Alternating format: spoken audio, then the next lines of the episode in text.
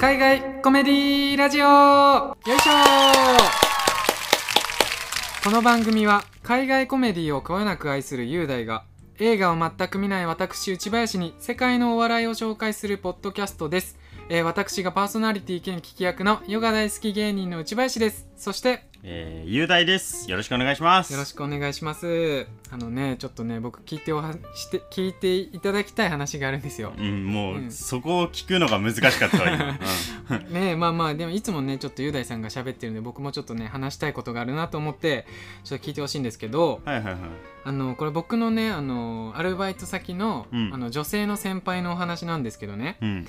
あのその人も結婚されててねあの子供がいるんですよはいはいはい。であの小学生3年生のあの拓也くんっていう子であの私立の小学校に通っててであの小学校なのになんかお弁当持参みたいなあ、そうなんや。そうそうそう給食じゃなくて、ね。給食じゃなくてはいはいでなんかその子がめちゃめちゃ食いしん坊ではい。はいはいはい。なんかお弁当の時間になると、うんなんか結構他の子供のもね、うんなんかつまみ食いしちゃうような やばくない？いやもう体もでかいんですいよやいやいや、そういう問題じゃないでしょ。でで他の子供の、あなんかちょっとつまんじゃうというかね。んじゃうの。はい。そう見てないスキンかな？わかんないですけど。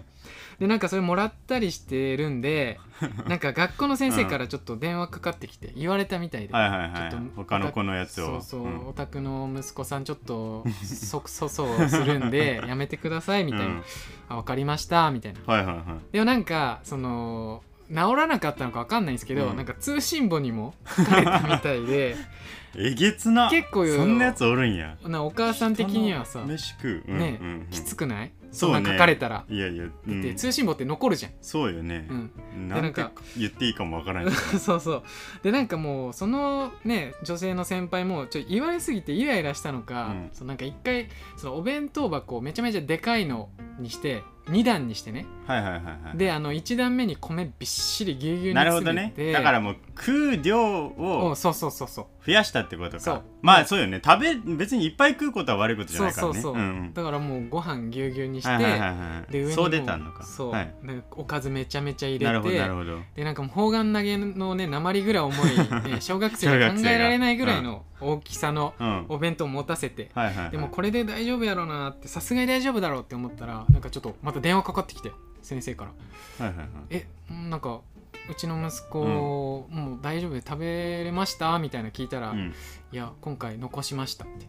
あさすがに入れすぎたんや、そのね先輩思って。そこまでは食わねえよそうそう。んん。すいませんみたいな。ちょっと今度から考えますって言ったらいやあの食べ多すぎて食べれなかったんじゃなくて、あのご飯をビチビチに入れてるせいでうん。あの箸を刺したら箸がバキッて折れて途中食えなくなりました えそれどどんだけ固めたの？いやもうだから粘土もいやなんていうのあの お葬式なんていうのあれね祭壇にある米やギチギチに入れてる。それ美味しくないじゃんまず。まあそうか。そんなことしたら。冷やご飯やしねそれも。いやだからなんかそういうねこともあるんやなと思って。いやーえげつないな。ねえげつないでしょちょっとねその話で言うと、はい。まあ、あんまつなげることはあれなんだけど、うん。うんその子は関係ないと思うけど、はい。あの今回ほらローレルハーディっていうコメディアンを紹介するって言ってたんだけど、はいはいローレルハーディあのはいハリの方がちょっとあの太っちょだから、あそうね。そうそうそうそうそうそう。多分あの子供の時人の食べてたからあんだけ育った絶対違うと思うけど、は、はい。いえーこのラジオではい毎回コメディアンを一人と、えーコメディアンが携わってる映画とかドラマを紹介してるんだけど、はい。えっとね今回は、えー珍しく、はい。てか初かな？コンビ。ほうほうほうだから2人だね。コンビを紹介します、うん。えーローレルハーディはい。と、えー彼らの、えー電気映画うん「僕たちのラストステージ」を紹介したいと思います、はいよろしくお願いします。いはい、でローレルハーディだけど内橋君知ってた？やちょっとあんまり聞いたことない。知らないでしょ、はい。この人ね日本ではほぼ知名度ゼロなの。でもう亡くなってるんだけど、昔のコメディアンで、はい。チャップリンとかと同世代なのね、ああはいはいはいはい。そう。だから、だけど、はいはい。なぜか日本ではあのー知名度ゼロなんだけど、はい。海外ではもう完全にクラシック中のクラシックでもう歴史に残ってる。どのくらいかっていううと、えーチャップリンバスター・キートン、ん。ハロルド・ロイドとかと並んでうん。喜劇王の一人。へえその時代の人だから、なるほどね。そう。ローレルハーディを俺ね、日本が知らないっていうのは俺冒涜だと個人的に思ってて、うん。ちょっとめちゃくちゃちょっとね大きく出たこと言うからちょっと止めてほしいんだけど 日本のお笑いは、えーローレルハリーがもしいなかったらない。よし止めようか。止めようか。それ言い過ぎやろ。それは言い過ぎやろ。でちょっとその根拠を今からね説明したいの。ほローレルハリーがどれぐらいすごいコメディアンかっていうこと、うんうんうん。えっとねローレルハリーはあのいわゆるサイレント映画の末期から出てきたからサイレント映画昔のその陶器の前ってこと陶器のの前のサイレント映画かうんうんら陶器映画の初めに活躍したコメディアンなんだけど、はい。コンビでやっててでなんで日本のお笑いがないって俺が言ってるかっていうとはい。まず一番最初に紹介したいのがあの日本のお笑いって言ったらやっぱ漫才をしょ、ね、思い浮かぶじゃ。うんん。で漫才なんだけど、えー日本の漫才の父と言われるしゃべくり漫才の父と言われる、はい。エンタツアチャコの横山エンタツさんっていう人がいるの。はいはいはい。でその人がアメリカ巡業した時にうん。めちゃくちゃ影響を受けたのね。あそのローレルハーディを見いやてローレルハーディじゃないの。横山エンタツさんが感銘を受けたのがアボットとコステロっていうコメディアンなの。あそれもコンビでやられてる。そう。でアボットとコステロっていうのがローレルハーディの後に出てきたうんコメディアンで、はいローレルハーディは世界で初めてはい。世界中で売れたコンビの芸人なのね、えそうなんすか？そう。でローレルハーディと同じようにあの細い細身の男のはい。淡々としたボケに対するはい。神経質な太っちょのツッコミ、えー。それがアボットとコステロだったの。あ。でアボットとコステロのはい。ネタを見てほしいんだけど、はいはい。完全に日本の漫才。えマジっすか？もうねちょっとねネタどういうのかちょっと紹介すると、はい。まあ、だい大体こんな感じっていう話なんだけど「フーズ・オン・ファースト」っていうネタが一番有名なんだけど Who's on First。そう。えっとねファーストは誰って話なんだけどほえっとね変わった野球チームがいるんだって細,、うん。細いアボットっていうボケのやつがう言って、あのファーストの名前が Who って言うんだ。誰って言うんだ。でセカンドがワットなんだ名前が、ワット、うん。何なんだ、でサードがアイドンノーなんだよって言ったら、コステロの方がは？ちょお前な何言ってんのって言ってえサードが誰って言った？って言ったらいやいや違う違う誰はファーストだって言ってるだろうって言って、はいはいはいそしてでコステロが「What?」って聞き返すと「あーいや What はセカンドだって言ってるだろう」って言って。もう意味がわからん「I don't know」って言ったらあー「いや I don't know はサードだって言ってる」ってこういうこういう完全にボケとツッコミに分かれた日本の漫才のようなことをやってたのがアボットとコステロではコステロは一番面白いコンビはって言われたらローレルハーディって答えてるの。あなるほで、どね。影響を直属で受けた人なの。うん。だから日本のなんていうのおわお笑いの漫才の父である、うん。横山エンタツさんが影響を受けたアボットとコステロが一番影響を受けたのがローレルハーディだから原点をたどるとローレルハーディには行き着くんだよ日本のお笑い。みんな俺らも影響受けてる。そうそうそうそう絶対間接的に受けてるの。なるほどでね。まだあるのまだあるの。まだある。はい。えーっとジェリー・ルイスっていうコメディアンがいるのジェリー・ルイス。そう。ほこれは、えっと、近年のそのなんていうの？そのアメリカ映画におけるはい。その喜劇王なんだけど、ちょっと前の人で最近亡くなったんだけどはい。あのねこの人にジェリー・ルイスにめちゃくちゃ影響を受けたのが、はい。ジェリー・ルイスってすごくもう本当もう顔からして面白い顔を作ったりとか動きとかで笑いを取るんだけどこれにめちゃくちゃ一番影響を受けた人がいるの。うん。それが志村けんさん。えー。と加藤茶さんえあの人たちってそそうのアメリカ海外のお笑いにく詳しいとか知っ詳しい詳しい。てたんですねめちゃくちゃそう詳しい。だからマルクス兄弟のネタとかそのまんまやってたりとかするかそうなんや。そのぐらい詳しい人たちでジェリー・ルイスの真似もしてたのか。であそうなんだ。志村けんさんの寄り目にしたりして面白い顔するのとかっていうのは完全にジェリー・ルイスの真似。あもう輸入してたんや。そうそうそうそうそうそう。おー。でジェリー・ルイスにそれだけ影響を受けたのがそのドリフターズの2人なのよ、うんうんうん。でジェリー・ルイスは、うんこの人が一番敬愛してるコメディアンは、い。ローレルハーディのスタン・ローレル。つながったよまた。そう。つながっちゃったよ。でジェリー・ルイスは自分で初めてか監督するときにはい「底抜けてんやわんや」っていうコメディ映画を初監督するときに、自分で主演するときにね、はい。あのスタン・ローレルにローレルハーディのスタン・ローレルにはい。アドバイスをもらうために、うん。脚本を130ページぐらいの脚本をこれちょっとアドバイスくださいって店に行った、そしたらスタン・ローレルはものすごくコメディ熱心な人だから、はい。130ページ中の100ページにコメントが入って、返ってきたんだって。えーすごいな。でそれの感謝の意を込めて「底抜けてんやわんや」の主人公はスタン・ローレルの名前から取ったスタンリーって名前なのね、ああそこから。スタンレーだスタンレー、はいはいはいはい。でスタン・ローレルそっくりなやつも出てきたりするの底抜けてんやわんやに。あもう完全にじゃないですかそう。だからコントの神様よ、うん。日本のコントの神様の志村けんさんと漫才の父であるうん。横山エンタツさんが両方とも間接的に影響を受けたのがローレルハーディなの。なるほどね。このローレルハーディを日本で無名とは何事かって話なの俺からしたら。ねそれこそなんそかう。映画でもちょっと落ち目としてね描かれてそうそうそう僕たちのラストステージ。そう、ん。だからそのローレルハーディの凄さをね凄さをね。日本人は知らないから今必死で説明してるの、ね映画を見ただけだと 何このおっさんっておっちゃんたちって思うかもしれんけど、なっちゃうからね。そのぐらいすごいの。うんうんうん。でローレルハーディが売れた世界的に売れた理由の一つとして、はい。えっとねスタン・ローレルの方は細細身のボケの方は、はい。あのイギリス出身、うんうん、うん、でオリバー・ハーディの太っちょの方はアメリカ出身なの。ほだからアメリカとイギリスのコンビだから、ううん。その世界巡場ツアーも成功したの。ああなるほど。確かにイギリス巡業そうそうそうそうしてまいてたでしょ、でしょ？うん。でしょ？でもっと言うとまだあるのよ。まだあんの？まだあるの。うん。あの日本だけじゃないの。海外ではさっきも言ったように完全にクラシックではい。えっとね俺が大好きなフレンズ。フレンズ。フレンズのあのジョイとチャンドラーっていうはい。男同士のコンビみたいなお笑いを取るやつらがいるんだけど、掛け合いでね。そうそうそうそうそうそうそう。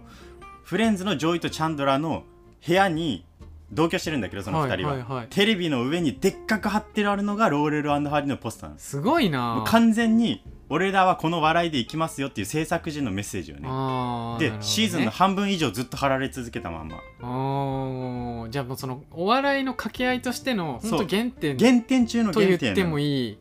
でフルハウス。このねここのラジオでも紹介したはいフルハウスの、フルハウス内でコメディアンを役をやってるジョイっていう人のはい。地下の部屋にはマルクス兄弟とチャップリンと一緒にポスターで貼ってあるの。ローレルハーディが。が。すごいなそのレベルなんだっていうことを言いたいのに、うん。日本でローレルハーディを知ってる人が誰一人いない。誰一人な でも誰一人ではないけど。本当に知られてないそう。全然知られてないの、何なんだろうねこれはでねまだあるんだ。まだもう 前提がない。嘘嘘でしょもう。いやほんとほんとあそこまで来たら。今えっと世界でトップレベルのはい。コメディアン、このラジオでも第1回に紹介しました、はい。リッキー・ジャーベイス。リッキー・ジャーベイス。リッキー・ジャーベイスがそう、うん。隣のサインフェルドのジェリー・サインフェルドに、うん。えっと、誰から誰からかこの才能が盗みたい人いるって言ったら、うん。俺はローレルハーディだねっておでー現にローレルハーディの人間臭さからいろんなものを盗んで俺は学んだんだって言って すごいでしょ？すごいっすね。でバスター・キートンとスタン・ローレルっていうのは親友なの。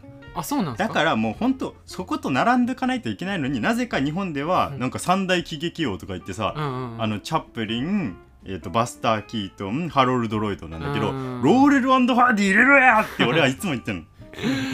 なんだろうねこのとっつきづらさがあるのかな日本には。どうなんかわかんないですけどね,、まああのねでその理由として、うん。あのなんていうのかな。いろんな偉業があるじゃん。偉業そう。そのチャップリンだったらヒトラーに反抗したコメディアンみたいなところがあるんだけどそうはいはいはい。そういうので言うとローレル・ハーディは結構その純お笑いだけを極めようとしてたからうんあんまり社会風刺的なのもあるっちゃあるんだけど、そこまでないんだけどこの人たち映画何百本って出てんだよあそうなんや。そうそうそうそうそう。そううんうんうん。だから日本で見れるのはほとんどないんだけどね。だかららそのクラスの人を今から紹介しますっていう前提が長い。長いけど もうてかでももうこれで終わりでいい終わりでいいぐらい勉強になったよね今。勉強になったね。とかまあね。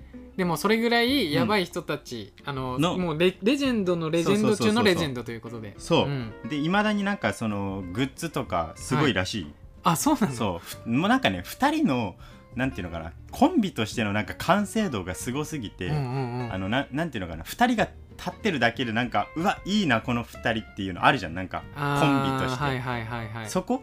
そこのなんかそうそう。空気感アトムスフェアというか雰囲気というか。そう。であのなんか政治家とかがはいはい。その、なんか失敗したりする YouTube 動画とかがうんうんうん。ニュースとかで流れた時に、はい。男2人とかで失敗してるとうんコメント欄に必ず「誰だこのローレルハーディの2人は」みたいなはい。ボケのコメントが入るの、あもう凄さはもう分かったよね今前提で。あもうもうもう。どれぐらいすごかったかだいぶっていうのは。聞かされたんで はい。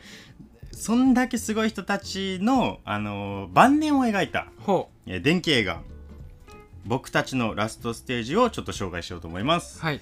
じゃあちょっと僕たちのラストステージあらすじだけお願いします。はい、えー2018年に上映された映画でハリウッドの映画創世期を支えたアメリカの伝説的お笑いコンビローレルハーディの晩年をナイトミュージアムシリーズのスティーブ・クーガンとシカゴのジョン・シー・ライリーのダブル主演で描いた伝記ドラマ、え2人組コメディアンのパイオニアとして100本以上の作品に出演し共に人生を歩んできた2人が人生の晩年に差し掛かって改めてお互いの愛を演じることにえーお互いの愛や演じることの大切さを築いていく姿を描き出す傑作コメディ映画ですと。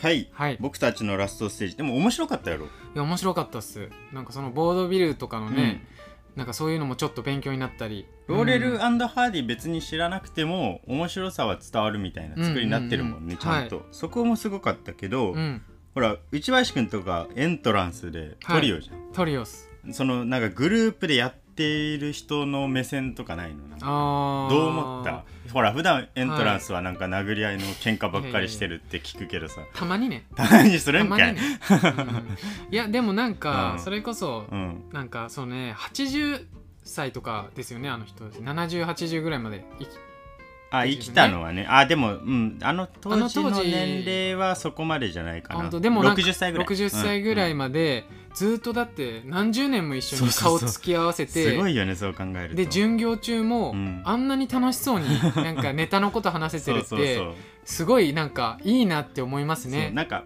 晩年のなんか落ち目って描かれてるけど、うん。楽しそうじゃんって思うよね。そうそうそうなんか2人は楽しんでたんですよね。そうそうそうそう。巡業中もなんか汚いホテルとか泊めてもさうん。泊められてもなんか楽しんでやってる最強だなっていう、でローレルハーディははい。あのーコンビものってまずアメリカでさコンビものって今少ないからさスタンダップコメディが主流になってるから。はい。でコンビものって少ないんだけどローレルハーディはコンビものとしても珍しくなんかプライベートも結構一緒にいたんだって本当に実際に。あそうなんだ。そうそうそうそうそう。すごいな。うん。だからそのコンビとしてのなんか愛みたいなのもなんか感じれる映画になってるんだけど、はい。これ2018年の映画なんよね。だから本当最近ね。で俺ねこれキャスティングがマジで天才だと思ったおーっていうのは？そのねスティーブ・クーガンとジョン・シー・ライリーの2人なんだけど、はい。ローレルハーディをやってるのが、うんうんもうね再現度がまずすごい。確かに見た目がねそ似てるよね。そう。すっごい。うもう似すぎであのびっくりするぐらい動きとかも完コピして、うん。あのもう研究し尽くしたんだって2人で。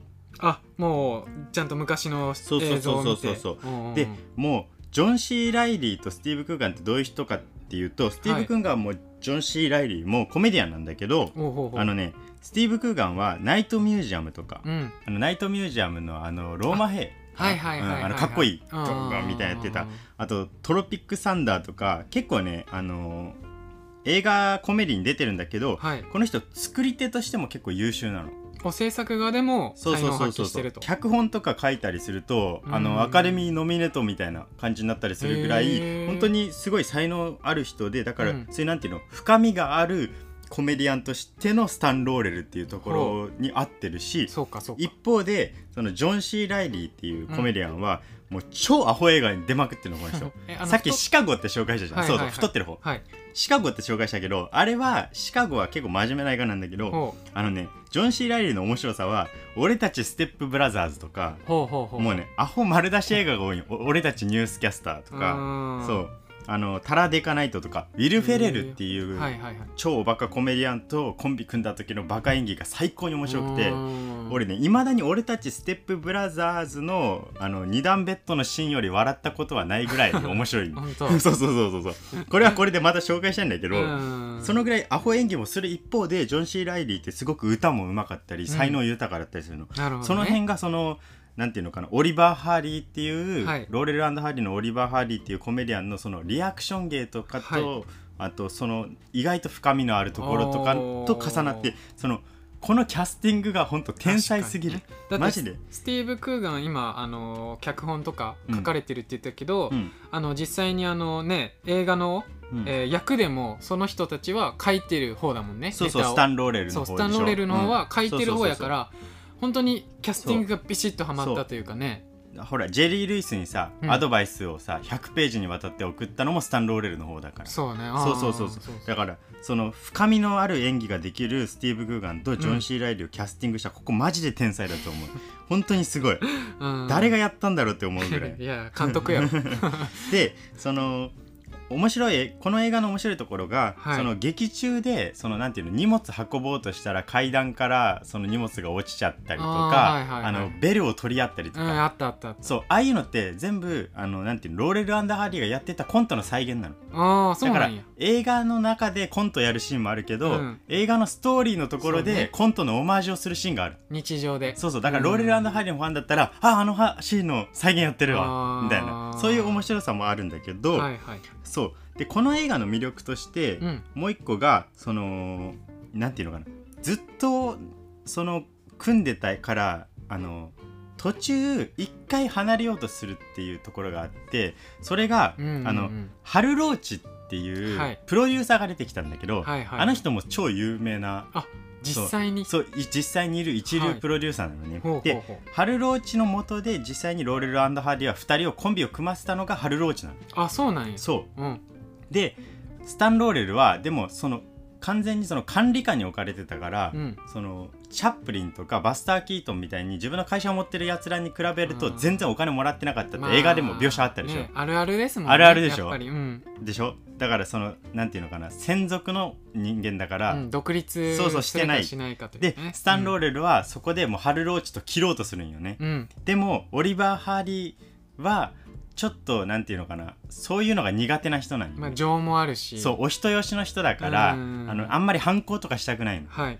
でどうしたかっていうとスタン・ローレルだけ結局ハルローチから去ることになって、うん。オリバー・ハーリーが1回だけ違うコメディアンと組んじゃったんよね。ねでもなんか俺それ見てて、うん。どれぐらいの期間離れたかっていうのがちょっと分かんなかったんですけど。いやでもそこまです本当に離れたわけじゃないの。でそのあの一緒に組んだのもはい。その1回だけなの。あそうなんだ。そうそうそうそうそうそう。へでで一緒に組んだコメディアンがハリー・ラングドンっていう1回だけあのはい。はいゾウの映画で組んだんだけど、あれも実際の話なの。ーあそうなんハリー・ラングドンはハリー・ラングドンで超有名なコメディアンの人。あそう。だから本当の話。で結構その映画の中で脚色してるところもあるけど、うん。史実に基づいてるところが多い。なるほどね。はいはいはい。だけど一緒に組んでも他のやつと組んでもうまくいかないよね。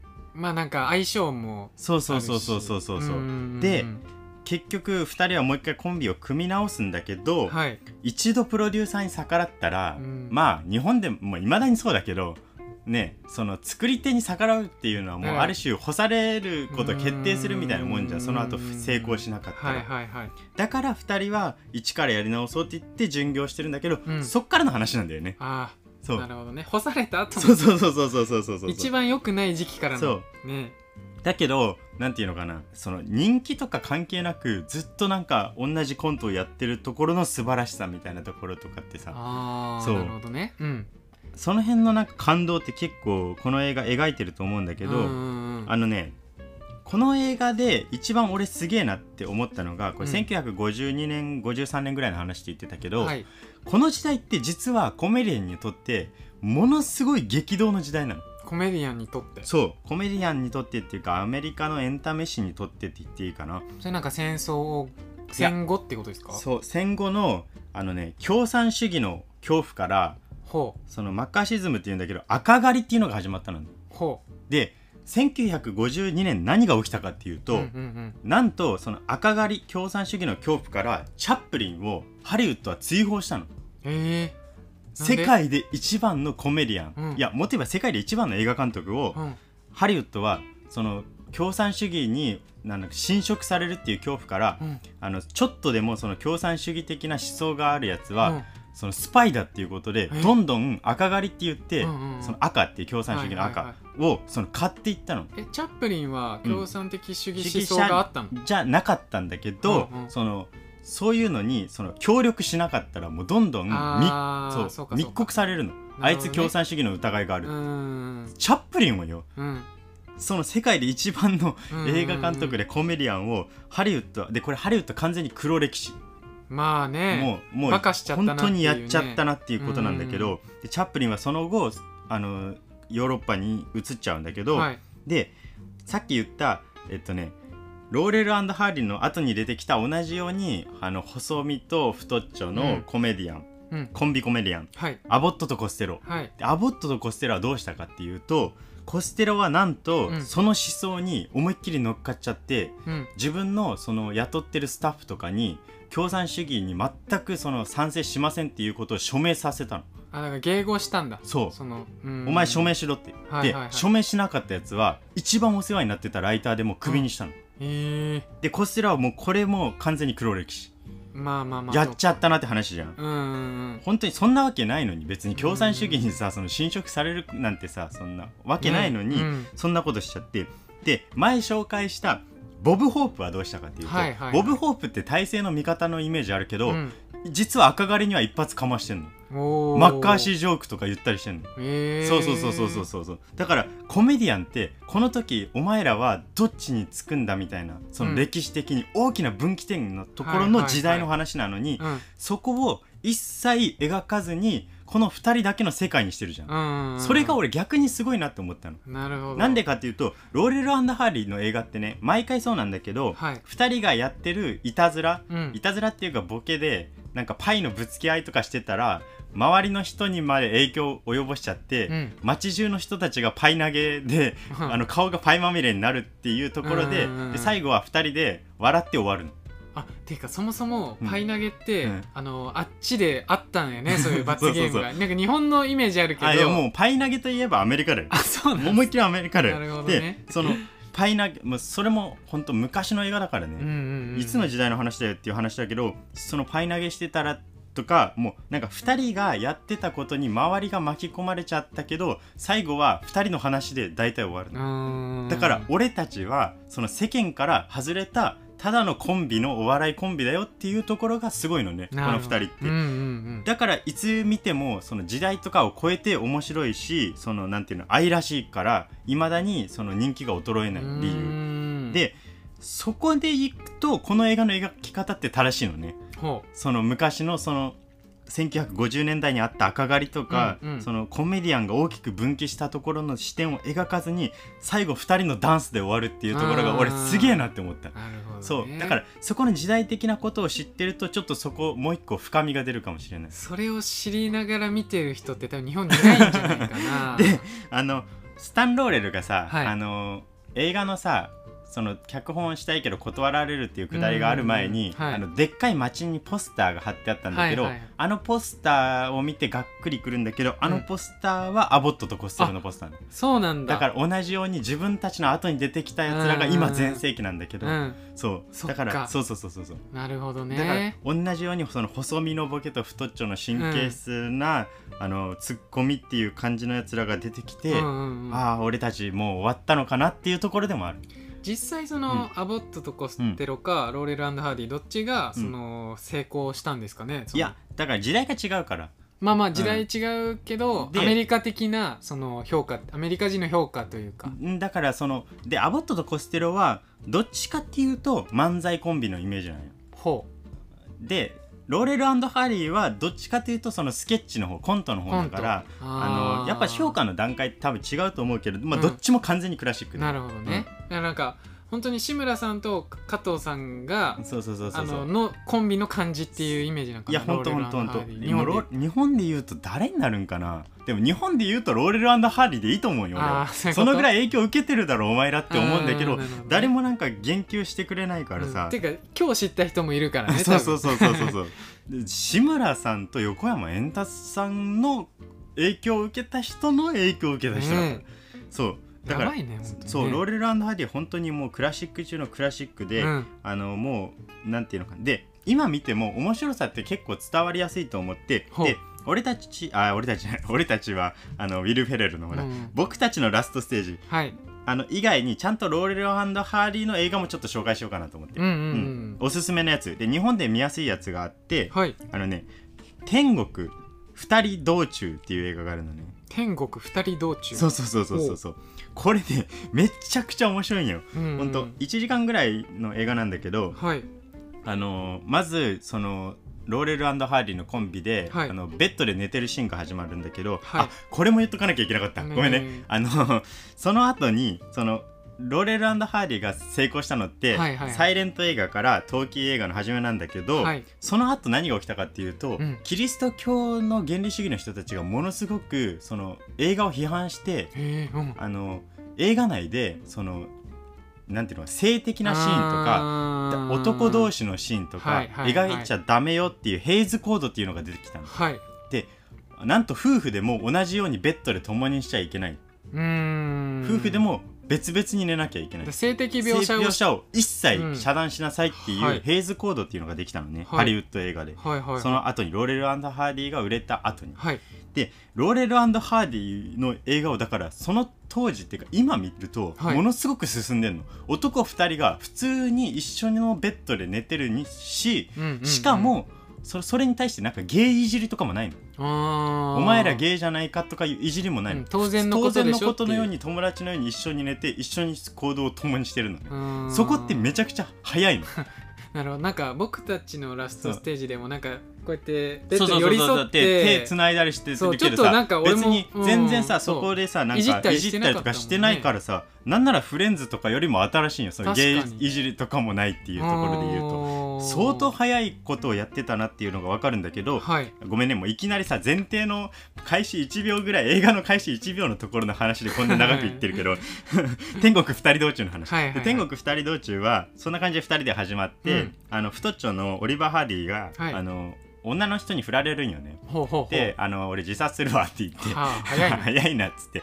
軽いなって言って、うん。でスタンローレルがスタンローレルが「ああ分かったよ」とかわけわからんこと言って、うん。でこんな感じのボケなんよ毎回、うんでオリバー・ハーディが「いやいやいやお前も一緒に死んでくれよ」って言って「あ分かった分かった」って「なんで分かったんやん」ってなるんだけど無理心中してくれと。そうそうてかもう一緒に死のうぜっつって、そしたらそこになんか兵士の人に見つかって「うん。いやお前らな死ぬ前に一回ぐらいそのじゃあ兵士兵士としてその国の役に立ってみろ」うん。みたいなこと言って、でへ 兵隊のところに行くの、はいそしたらはいローレルアンダーが「あ分かった」って言って 兵隊のところ行くんだけどその行進してるところに兵隊の格好をしていって、はい。もう行進をめちゃくちゃ乱しまくったりとかして。うん。めっちゃもうその兵隊に迷惑かけまくって洗濯係にさせられて、で洗濯係にさせられとったらその洗濯もうまくできんで、うん。で結局ねその軍隊から逃げ出さなくなるんよ。ほうほうほうほう。そして戦闘機に乗ってすっげえ暴れるっていうシーンがあるんだけど、はいこれもそのザ・ローレルハーディっていうか、はい。2人がやってることがどんどんでかくなっていっちゃって周りの人が迷惑を被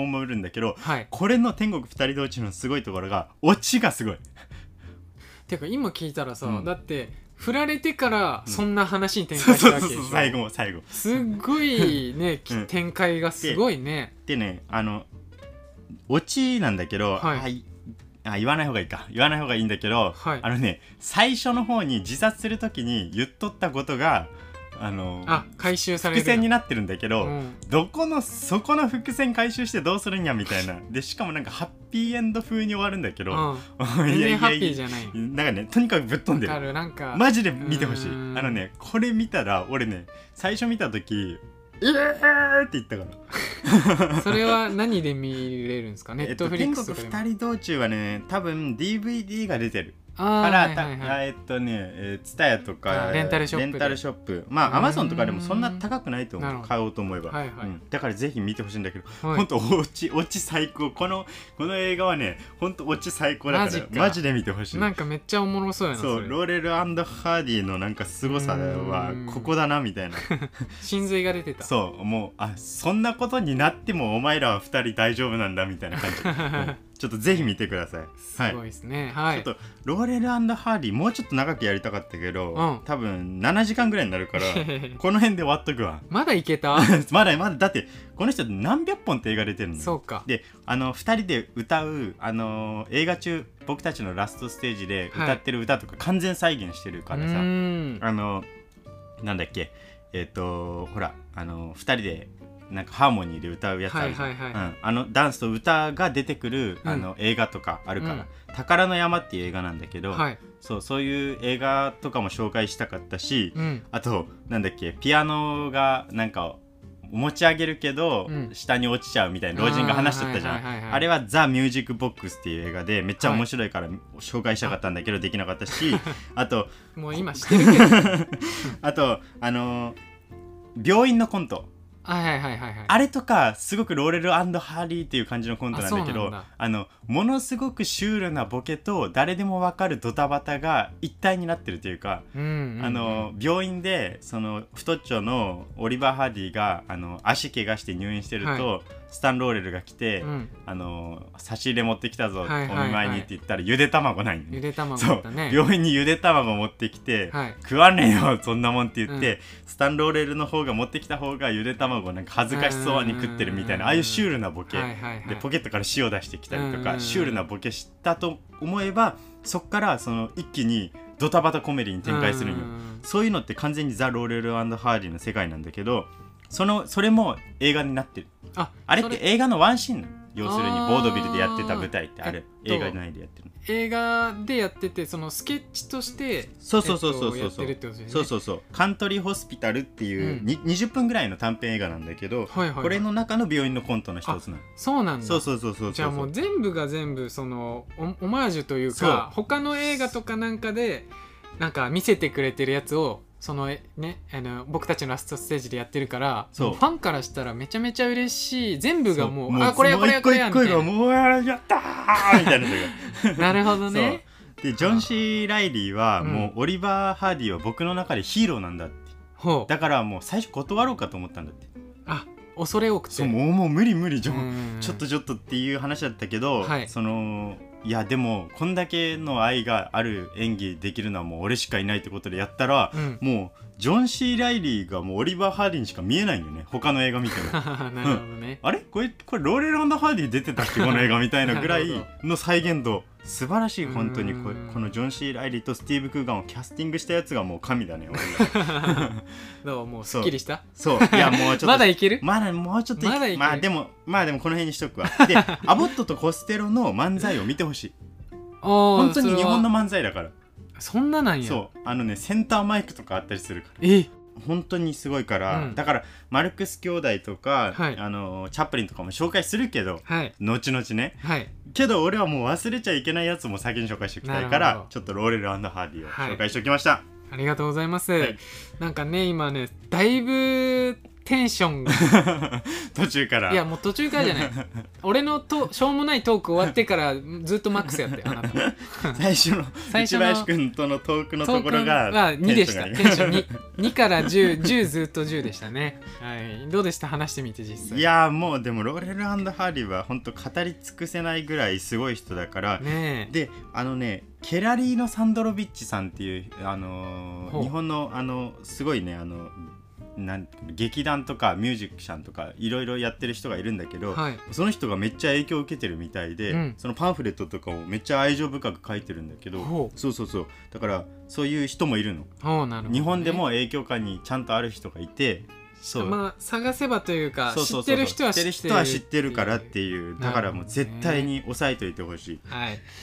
えー、まあまあまあこんな感じでねまたあのー名盤のねレジェンドまたあとは若手とかもねあのー説明できたらいいな紹介していただければいいなと思います。今の人から昔の人まではい。やっていこう、はい、えーこのラジオを iTunes や Spotify で聞いてくださっている方は、うん。ぜひ気軽にフォローやレビューお願いします、うん。えーラジオの説明欄にお互いの Twitter と Instagram の URL を貼っているので、うん。ぜひお願いし、はい。ぜひフォローお願いします。